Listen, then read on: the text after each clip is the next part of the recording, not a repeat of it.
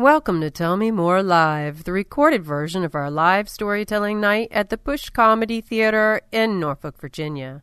In this recording, Melissa Bauman shares how she grew up in the trailer park but was never trash. It, it took me several decades to come to the realization that it was probably a combination of martinis and mental illness that made my mother so unpredictable and consequently made me a target. She was a spectacularly hateful woman who made it abundantly clear to me from the, the minute I could understand language that she absolutely despised me.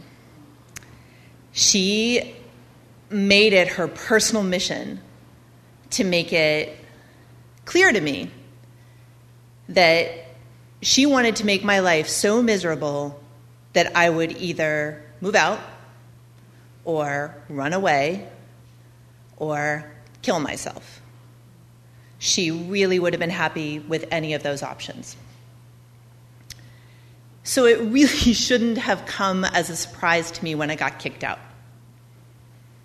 But I was blindsided by it. And I remember coming home and I saw my sister, and she was really agitated. She was pacing and she was smoking a cigarette. She was really just pale and, and distraught. And she said, you, you have to hurry. We have to go. I have to take you to the bus station. You're already late, so you have to hurry up and pack.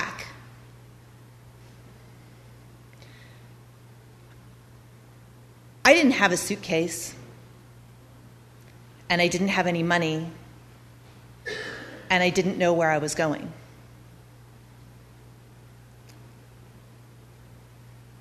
And I think it takes a special monster not even to do your own goddamn dirty work, right? She sent my sister to take me to the bus. And my sister was all hustle, man. She had to get me there because if she didn't get me there, then I wouldn't make the bus and then she would be in trouble and nobody wanted that. So I grabbed what I could and I threw it into a single plastic shopping bag and I got on the bus. I was 13. And I rode that bus for three days. And I got off when the bus driver told me that my ticket had run out. And they didn't know where I was or what I was going to do. Really, the only thing that I knew was that every proclamation my mother and my stepfather had made about me was true. That I was absolutely worthless. That I was a complete waste. I mean, it had to be true, right? What other explanation could there possibly be for having endured years of physical and emotional abuse only to end up at a fucking bus station? With nothing to my name but a plastic bag.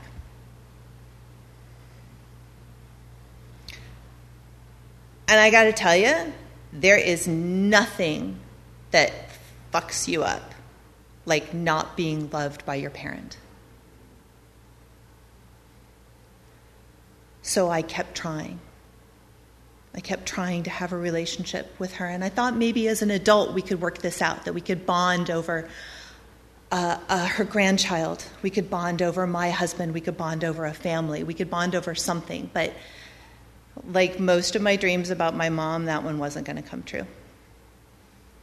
Because she could only pretend to be kind and generous for just a really short amount of time. And then, like an actor in really heavy makeup or a mask, she would just have to claw her way out of it. And then she would lash out at me and my baby and my family. But I'm tenacious. and I still wanted that love. So, in the worst moment of my life, when my husband died suddenly, I wanted comfort and I wanted to be supported And instead of reaching out to my in laws who were waiting to love me with open arms, I reached instead for my mother. And she came, of course.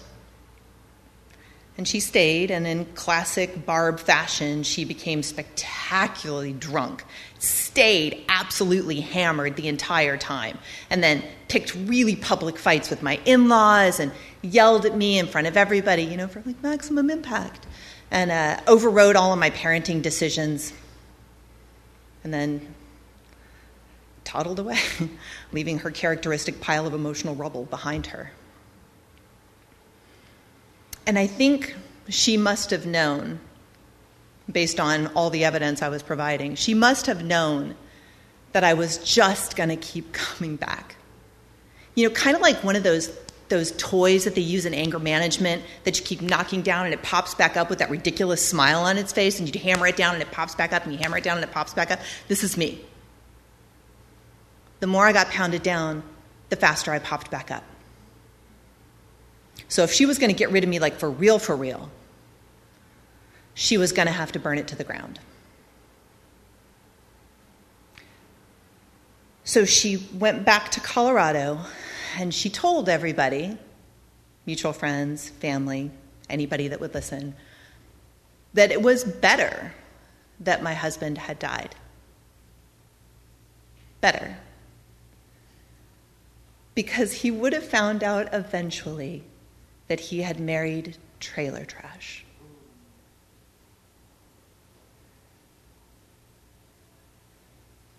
And that was the last thing I could process.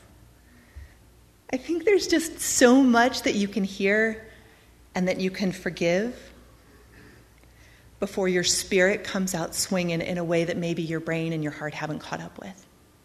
And that was my flashpoint.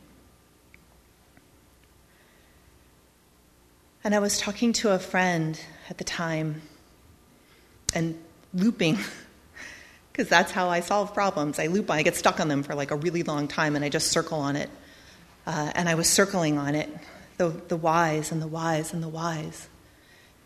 And he asked me to consider instead what I wanted for an outcome. What do you want?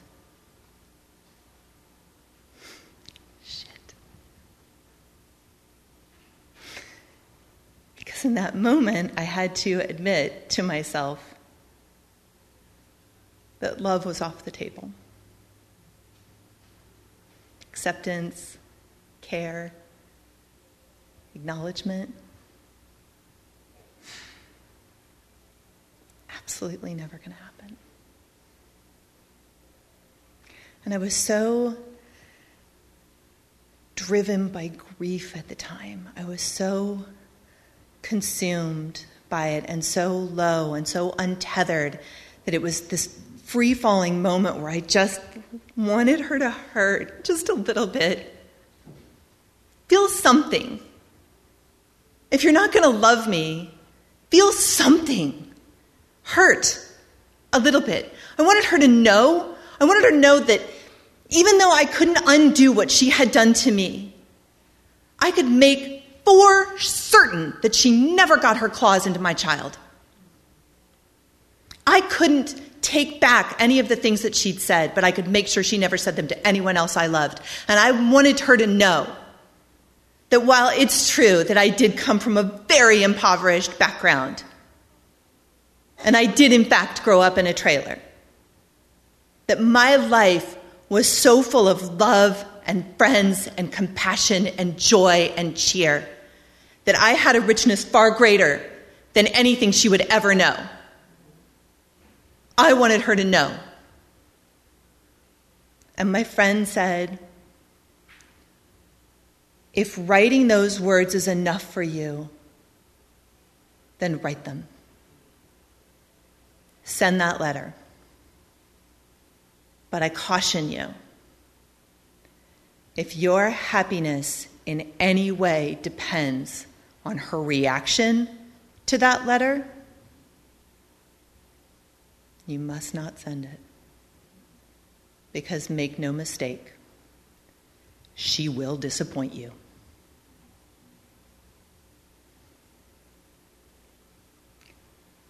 I never sent the letter. I can't tell you how many times in the years since I've reached into my pocket and pulled those words out and followed them. And I can't tell you how many times I've pulled those words out and shared them with a friend, and they've followed them. And I can't tell you how many times I've pulled those words out of my pocket and completely ignored them. Because I'm pretty damn good at righting my own ship. You know, I'm pretty, I'm pretty good at finding whatever breeze and steering into it and finding a new safe harbor. But I am equally as good at steering my ship directly into the rocks. So,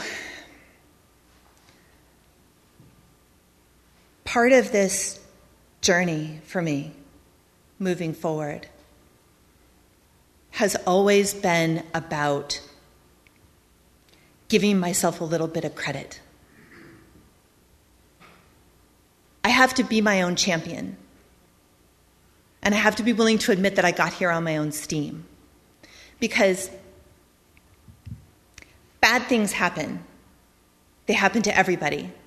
And when it happens, it can come in like a sword and it can pin you to your timeline. And it is really up to us to reach in and pull that sword out and pack it because you're going to need it for the next fight, guys. It's coming. And you have to get up and you've got to go after it every single day. I have to get up and go after it every single day. And sometimes the only way I can do it is one minute at a time. But I just want to share this. Sometimes people say things like, those things changed you for the better, right? You have to admit those things changed you for the better, right? No, I do not. No, no, I do not, because you know what? I was a perfectly sweet baby that did not need to be changed. And I was a perfectly acceptable toddler that didn't need to be changed. And I was a wonderful, kind, smart, well spoken teenager that did not need to get thrown out like trash. I didn't become a survivor because I survived. I was a survivor going in. And I didn't become a fighter because I had to fight. I was born this way.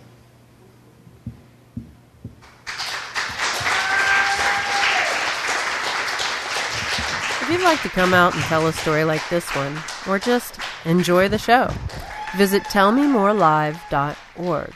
That's tellmemorelive.org, where you'll find a list of upcoming shows, submission and contact forms, and more storyteller podcasts. Until next time, thanks for listening to Tell Me More Live.